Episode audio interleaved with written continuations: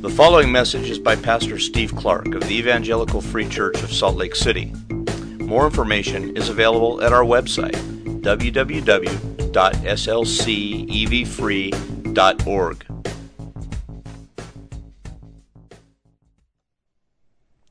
Or hidden that will not be known. What I tell you in the dark, say in the light, and what you hear whispered, proclaim on the housetops. And do not fear those who kill the body but cannot kill the soul.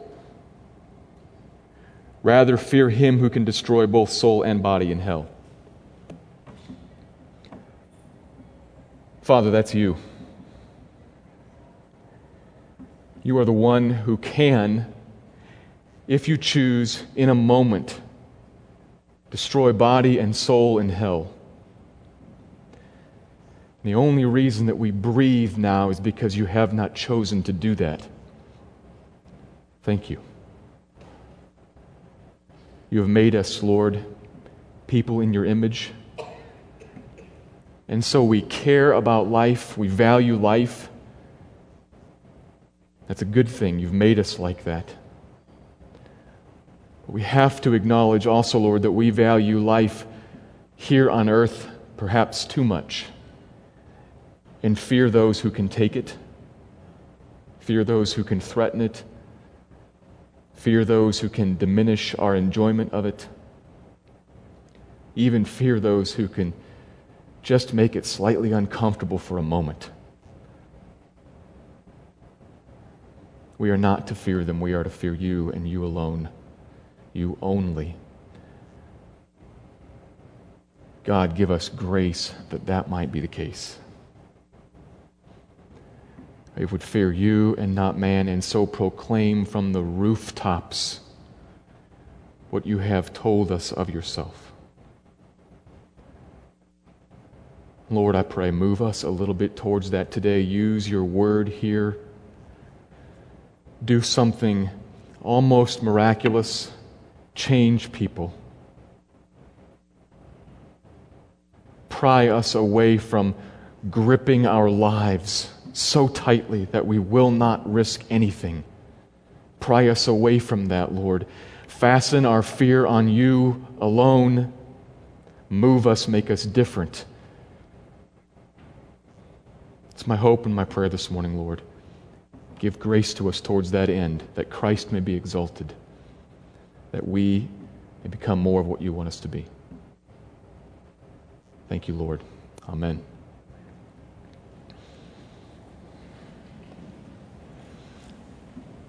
Last week we listened in while Jesus prayed for his own believers, you, if you're a genuine Christian. He went to the Father on our behalf. And if you were tracking, then you saw that in a multitude of ways, the amazing, sovereign, saving, preserving, changing, unifying grace of God has been poured out upon you. Grace running out on you like a river. You stand in grace. That's how God deals with you. You breathe grace. The undeserved favor of God covers you.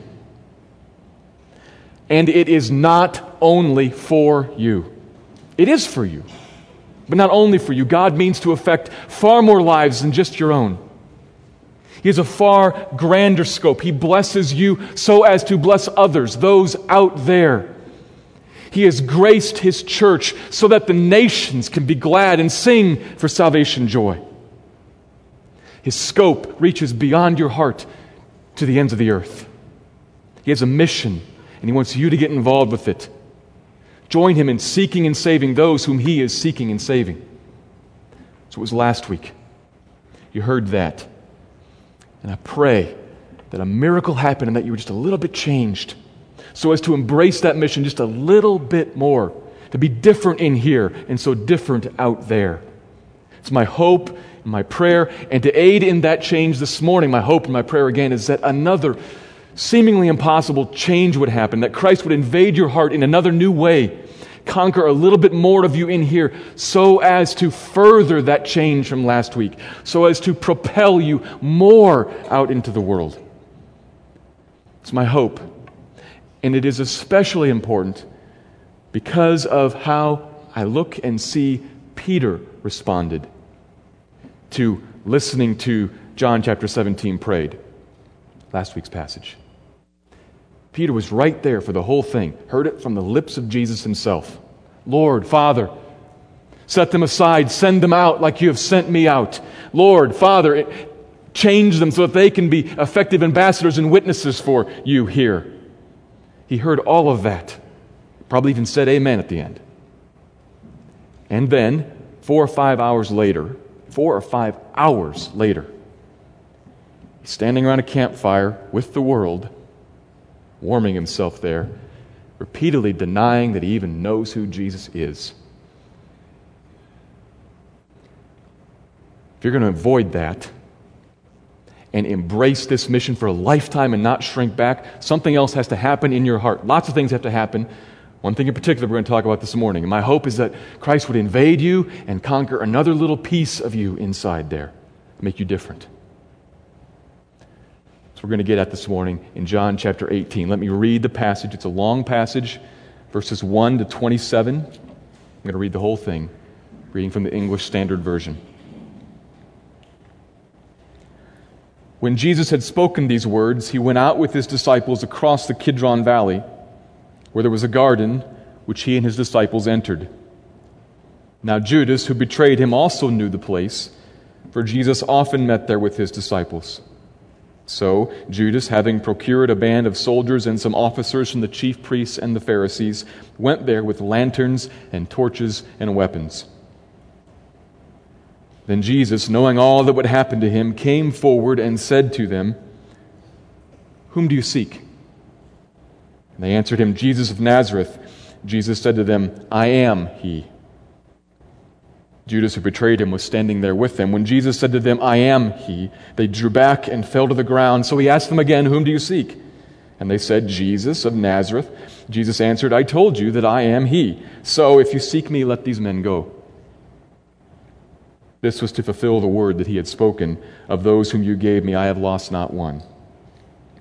Then Simon Peter, having a sword, drew it and struck the high priest's servant and cut off his right ear. The servant's name was Malchus. So Jesus said to Peter, Put your sword into its sheath. Shall I not drink the cup that the Father has given me? So the band of soldiers and their captain and the officers of the Jews arrested Jesus and bound him. First, they led him to Annas, for he was the father in law of Caiaphas, who was high priest that year. It was Caiaphas who advised the Jews that it would be expedient that one man should die for the people. Simon Peter followed Jesus, and so did another disciple. Since that disciple was known to the high priest, he entered with Jesus into the court of the high priest, but Peter stood outside at the door. So the other disciple, who was known to the high priest, went out and spoke to the servant girl who kept watch at the door and brought Peter in. The servant girl at the door said to Peter, You also are not one of this man's disciples, are you? He said, I am not. Now the servants and officers had made a charcoal fire because it was cold, and they were standing and warming themselves. Peter also was with them, standing and warming himself. The high priest then questioned Jesus about his disciples and his teaching, and Jesus answered him, I have spoken openly to the world. I have always taught in synagogues and in the temple where all the Jews come together. I have said nothing in secret. Why do you ask me? Ask those who have heard me what I said to them. They know what I said. When he had said these things, one of the officers standing by struck Jesus with his hand, saying, Is that how you answer the high priest? And Jesus answered him, If what I said is wrong, bear witness about the wrong. But if what I said is right, why do you strike me? Annas then sent him bound to Caiaphas, the high priest. Now Simon Peter was standing and warming himself. So they said to him, you also are not one of his disciples, are you? He denied it and said, I am not. One of the servants of the high priest, a relative of the man whose ear Peter had cut off, asked, Did I not see you in the garden with him? Peter again denied it. And at once a rooster crowed. The passage begins with Jesus and his disciples going out.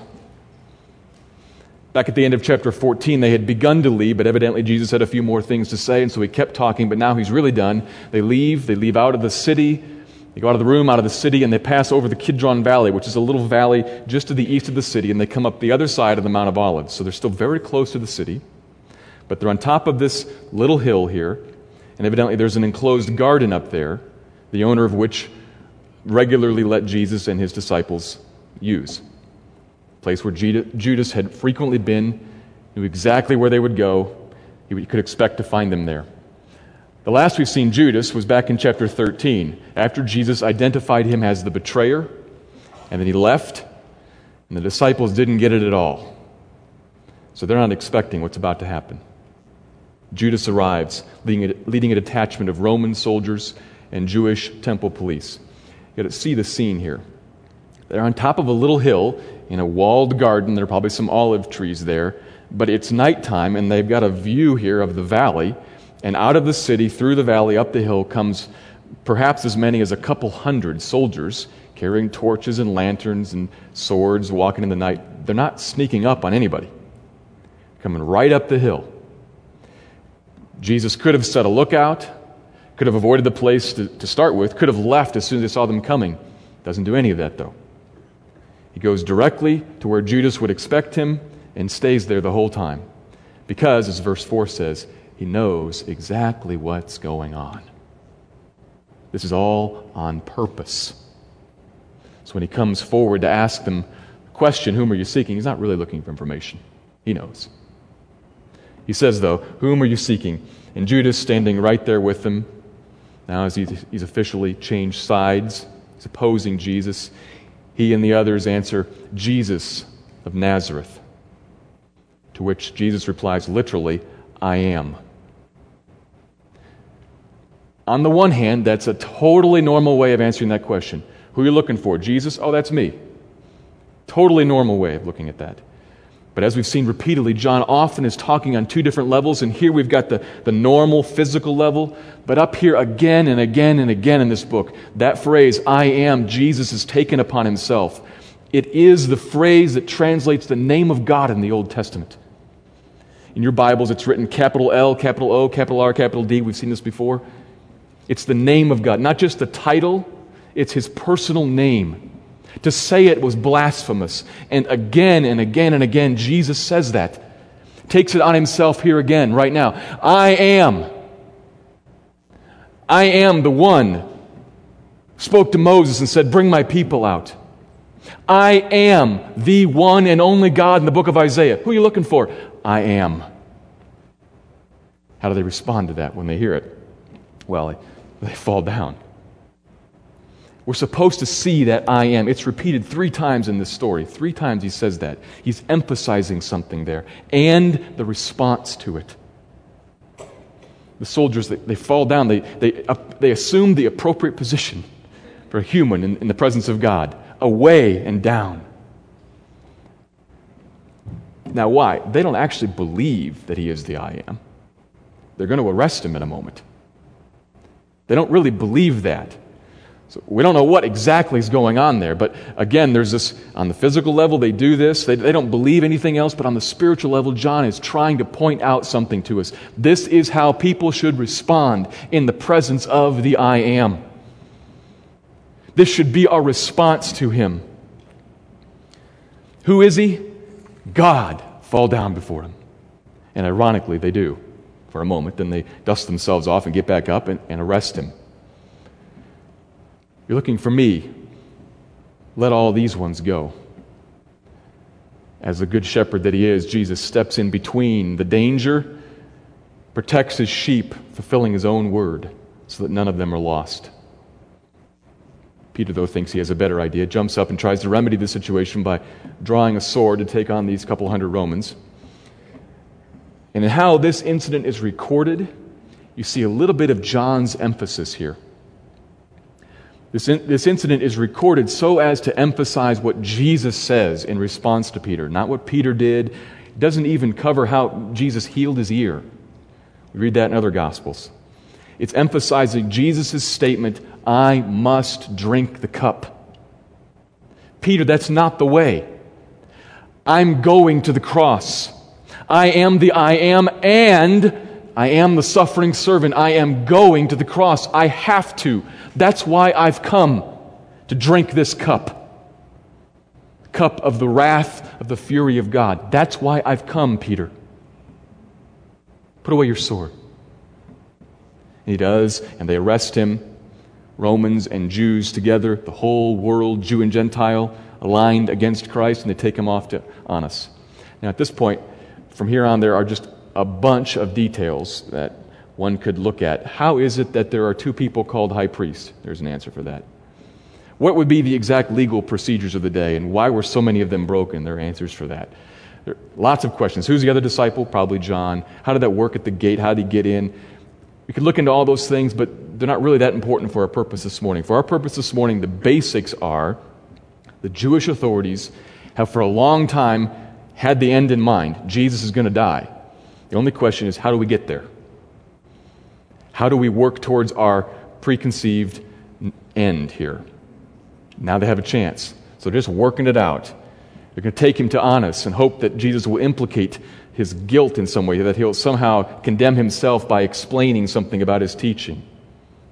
This is before the official trial. This is like a, it's illegal, frankly, but it's a, a little pre interview to see if he'll present some evidence. And Jesus' response to him is remarkably bold. Essentially, he says, Put me on trial. You ask me what I talk about? Everybody in the city knows what I talk about. Everybody. Thousands. What you're supposed to do is put me on trial and call witnesses. Ask them. They know. You're not supposed to question me. See if I'll incriminate myself. Pull out your witnesses. Put me on trial. And for boldness, I guess, an officer slaps him and he again confronts the wrong. And it's, hey, if I did something wrong, point that out. But why do you hit me? That's wrong. That's against the law. Jesus is not cowering here. You, gotta, you can read this story here and you can see the emphasis of John. John presents Jesus here as bold and even in charge of the whole situation. Think of what he left out. He left out Jesus silent like a lamb. He left out the prayer in the Garden of Gethsemane where he weeps, praying in agony.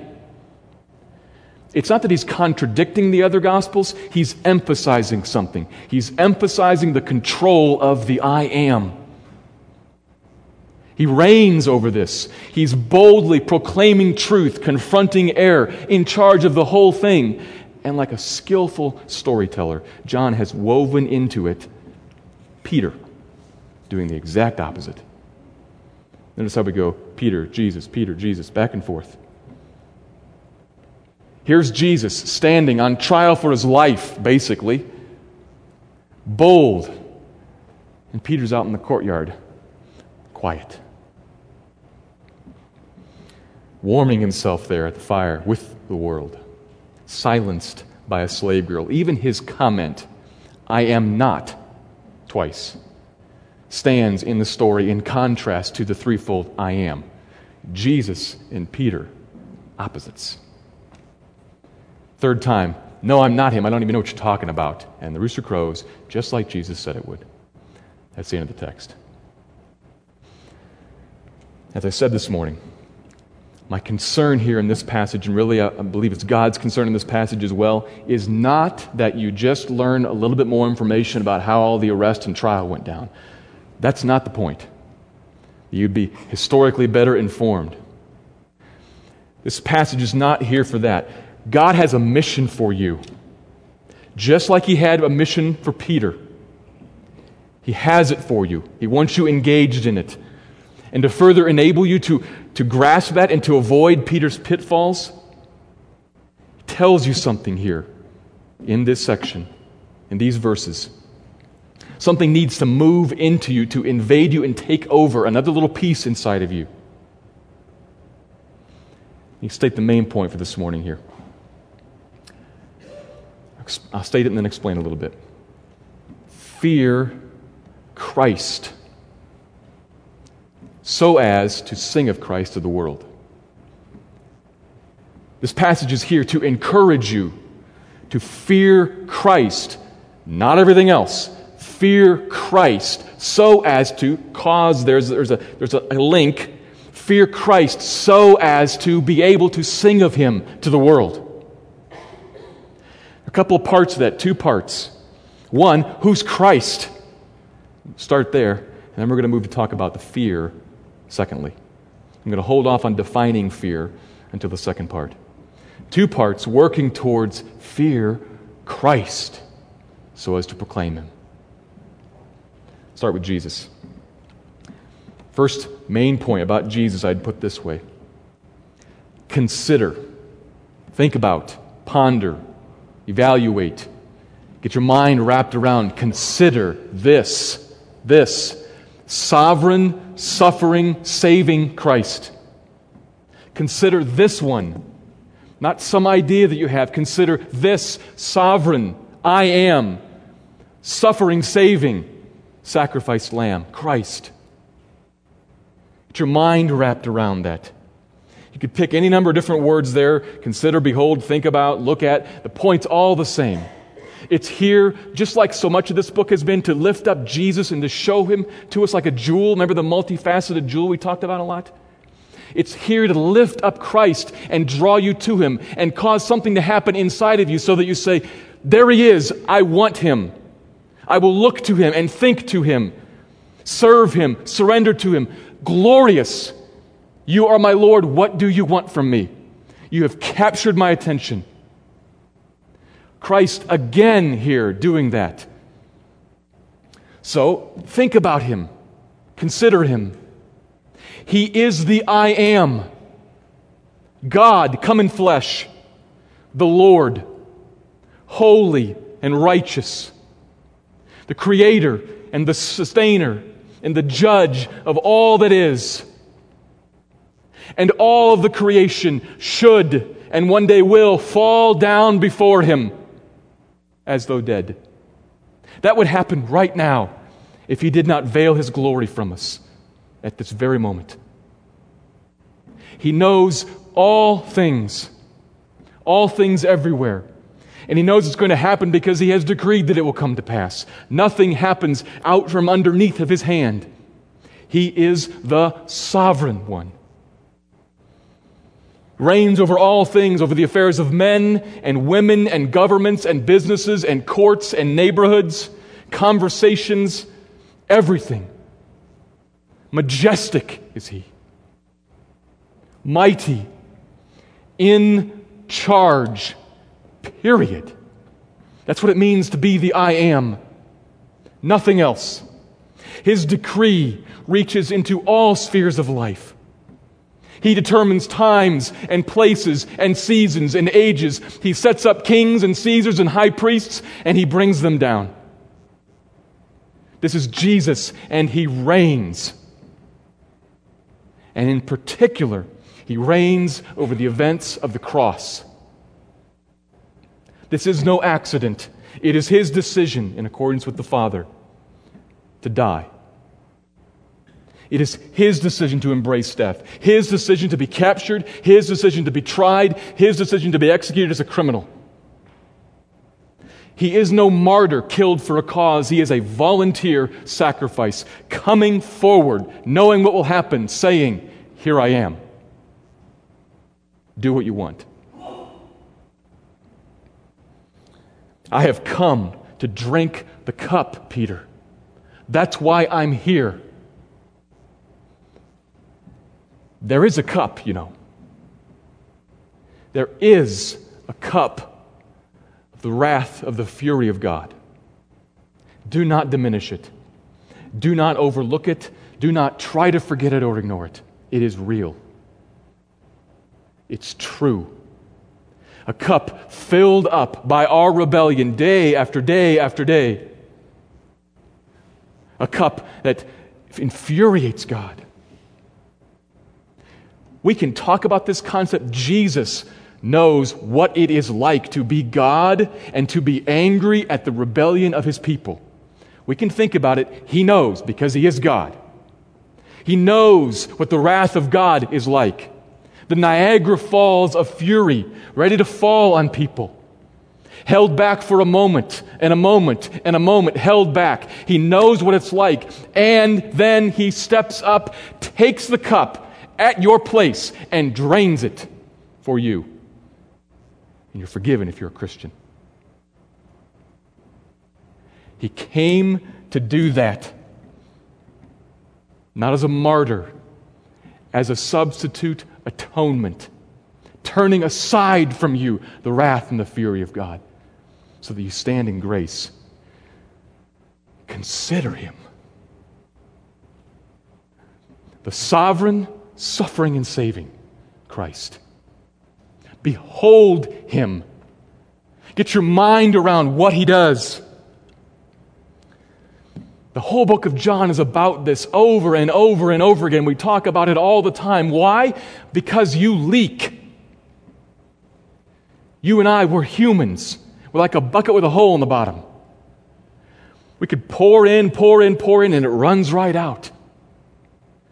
So God means to keep pouring it in and reminding us Christ, this is who He is. Look to Him, consider Him. May He invade your heart, capture another little place, plug a little hole in the bottom. It's who He is. And the soldiers bumped into Him accidentally. And once they got back up, carried on with business as usual. Don't be like that. Don't be like that. If you're not a Christian here this morning, please don't be like that. There's too much at stake. And if you are a Christian, there's still too much at stake. When you bump into him, don't just turn around and keep on with your way. Caiaphas and, and Annas, they had their chance too, but they weren't looking for anything. They'd already made up their mind as to who this Jesus was. The only thing that they're looking for is more evidence to support their conclusion. Don't be like that. Don't come to Christ with your mind made up, just looking for further evidence to reject Him. He's right here. Consider Him. He is the sovereign and He is a suffering Savior. You can be forgiven. That's the message of hope that this passage, this book, this whole Bible holds out to you. There is a way that you can be forgiven. There is a way that you can be forgiven. Come to Christ.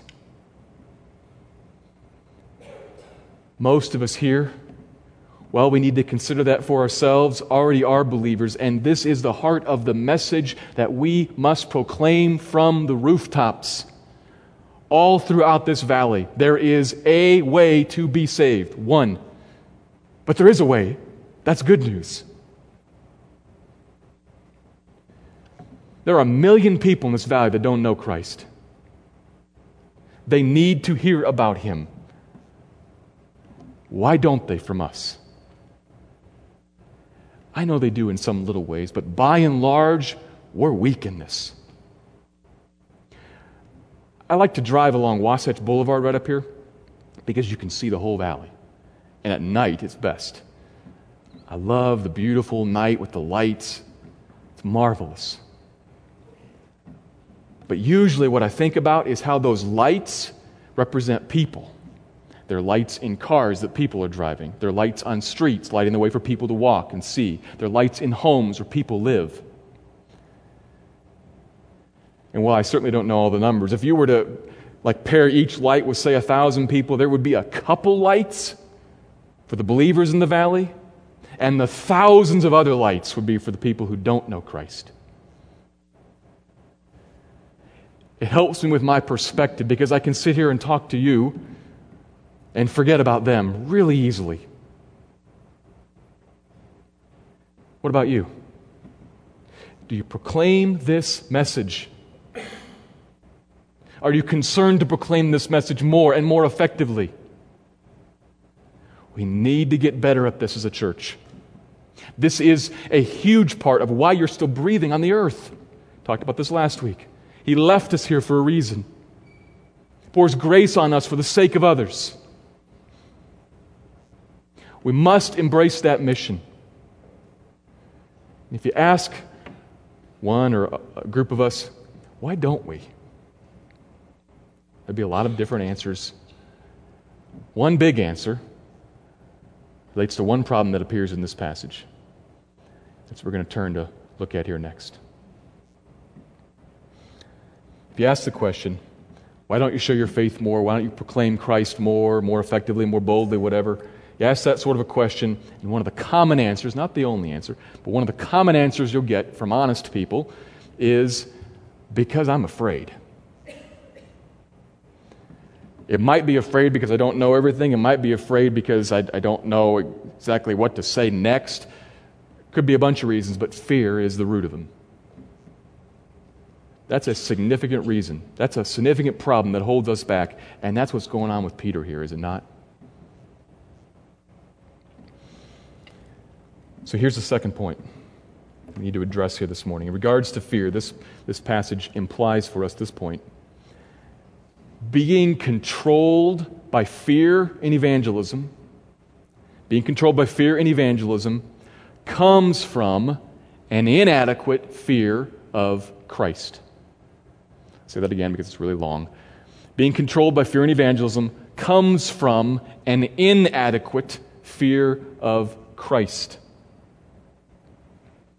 comes from not correctly beholding him, considering him, not correctly getting who he is, and therefore our hearts do not fear him and they turn and fear something else and then are silenced. Here's what I mean by fear. The Bible talks about fearing God, fearing the Lord, fearing Christ, it does not mean cringing.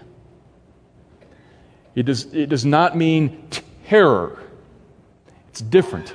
Now, in some settings, when talking about judgment, it, it carries that connotation, but generally, when it encourages us to fear the Lord, it does not mean cringe in terror in presence of Him. It means rather something like this. Here's how I would put it Have a deep, controlling, sober respect for Him.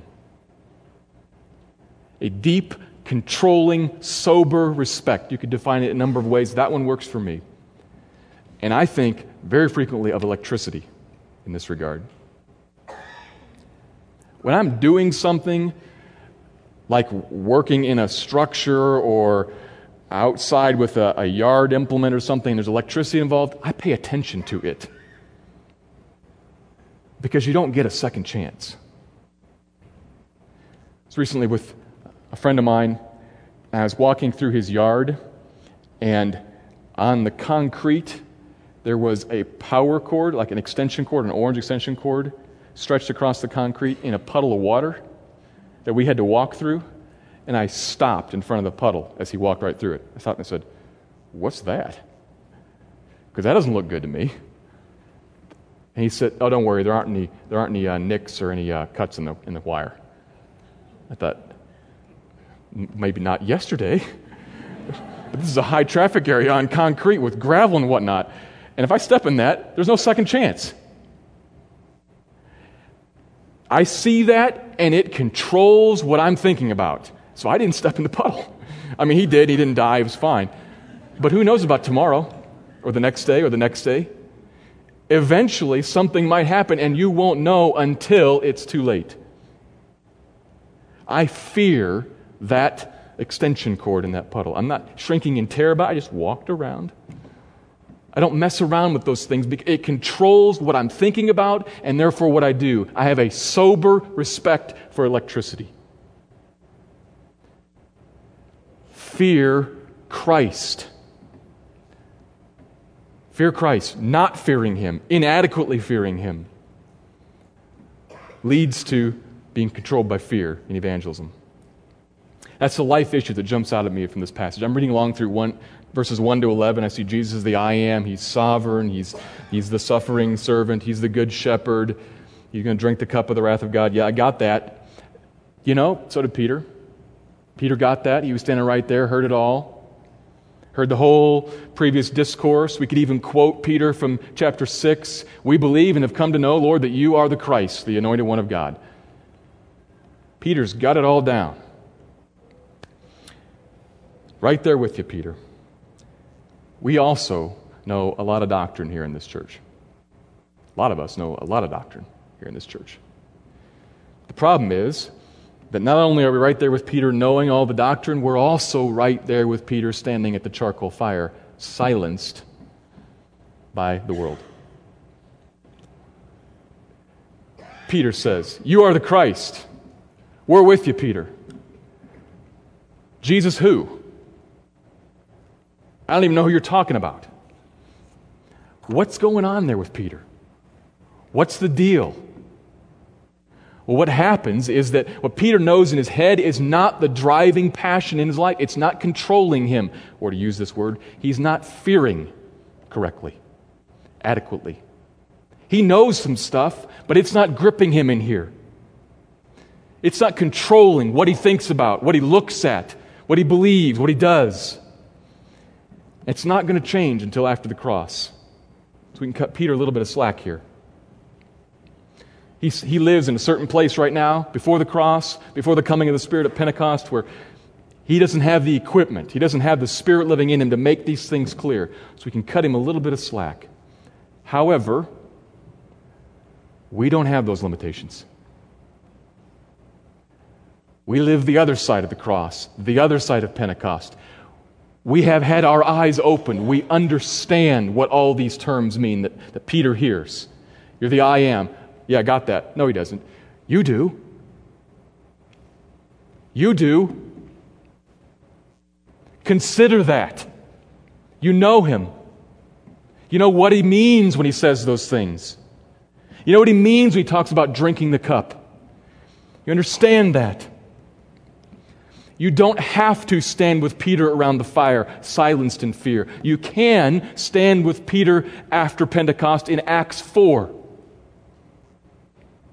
jot that down and read the story later. But Peter and John, the writer of this book, and the same Peter in Acts 4 are being interrogated by the very same Annas and Caiaphas and company. Remarkable, the similarities. And Peter, full of the Holy Spirit, the text makes a point, Peter, full of the Holy Spirit, preaches the gospel to Annas and Caiaphas. They don't like that. Eventually they say, Don't do that anymore. And Peter and John say, You guys judge if we should obey you or we should obey God. But we cannot help but talk about this stuff. Do you hear the change in fear there? Here in our chapter, what's Peter afraid of? Slave girls who can do nothing to him. In Acts 4, who's he, who's he afraid of? God, not the high priest. He even says to him, you determine who I should fear, but I know the answer to that one, and so do you. I should obey God, not you. I fear Him, not you. What happened in there? Full of the Holy Spirit? The Spirit has been poured out at Pentecost on you to change you, to give you assurance of salvation? Sure, yes. And especially especially to open your eyes so that you can accurately consider Christ, so that you can behold Him, have your mind filled up with Him. Peter did not change by sucking it up and being brave. He did not change when a preacher guilt tripped him into sharing his faith. He changed when the Spirit moved in and took control and showed him Christ, I cannot help but talk about what I have seen and heard because I see it in living color. Can't help it. That can, that must happen in us, individually and collectively. It must. And if it does, we'll be the same as them. Not exactly the same, not preaching to the same people in the same ways at the same time, but if the Spirit takes control of your life, what will happen is that you will fear God more and you will fear men less. That will happen. If it's not happening, you run it backwards and say, Spirit, take control of me. Teach me, show me, open my eyes. Let me try to make this practical here. You need to learn to ask yourself when you're in a situation talking to somebody, you need to learn to ask yourself, Am I being silent about Christ right now out of fear? There are a bunch of reasons to be silent, many of them legitimate. So you've got to ask yourself, self be honest with yourself. Are you being quiet right now out of fear or is it out of wisdom? Which one is it? It's going to be tricky to evaluate that. You might lean towards the fear one because you're going to want to deceive yourself. So lean towards the fear one. And when you say, I am being quiet from fear, say, Spirit, take control of me. Show me who Christ is. Declare him to me. Remind me. Preach to yourself. He is the I am, sovereign over everything, over this situation too, over this conversation too. What can happen to me apart from his hand? Nothing. What threat do I stand under? Well, maybe they could harm my body. That's probably not even going to happen in America, but maybe it might. Don't fear the ones who can only kill the body. Fear the one who can kill the body and the soul in hell, but doesn't because he poured it out on Christ for you. Hallelujah. Preach that to yourself. Remind yourself of Him, the sovereign and suffering Christ. Go to God like that. When you're in conversations, and then, right after you pray that, or after you remind yourself of it, take a step and initiate with a comment, whatever the situation requires. A question, maybe. You really think that, or what do you think about Christ? You have a religious background? A thousand different entrees, entry points. Take the initiative. This has to happen. It has to happen in us. We individually need to strive for an adequate, a thriving, a robust, a huge vision of Christ. The bigger the vision that you have of Christ, think of him like a magnet. The bigger the magnet is, the stronger the pull. Think of it like an electromagnet with a wire wrapped around it, if I've got my science right here. Great big magnet with a great big wire. Flip on the switch. Say, Spirit, turn the power on. This, this thing will attract me and hold me here to it. So that Christ is the one who controls my thinking and my looking, and I fear Him and not all this other stuff. So that my heart seeks after Him day in, day out, not people and the things that they can give me or the things they can take from me. Fear and evangelism, being controlled by fear and evangelism, is rooted in not adequately fearing Christ. Your heart's going to fear one thing or the other people or God. Repent if you need to. Ask the Spirit, fill your heart with Christ if you need to. Pray with me that this would change our church individually, one at a time, and then collectively as a whole. We have a mission. And a large reason that we shrink back from that mission is fear. But there is a remedy to that. The fear of Christ is the remedy to the fear of people. Seek Christ.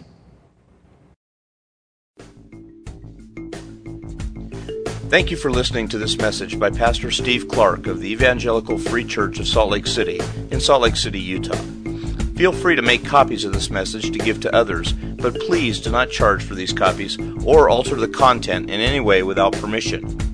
We invite you to visit our website at www.slcevfree.org or call us directly at area code 801 943 0091.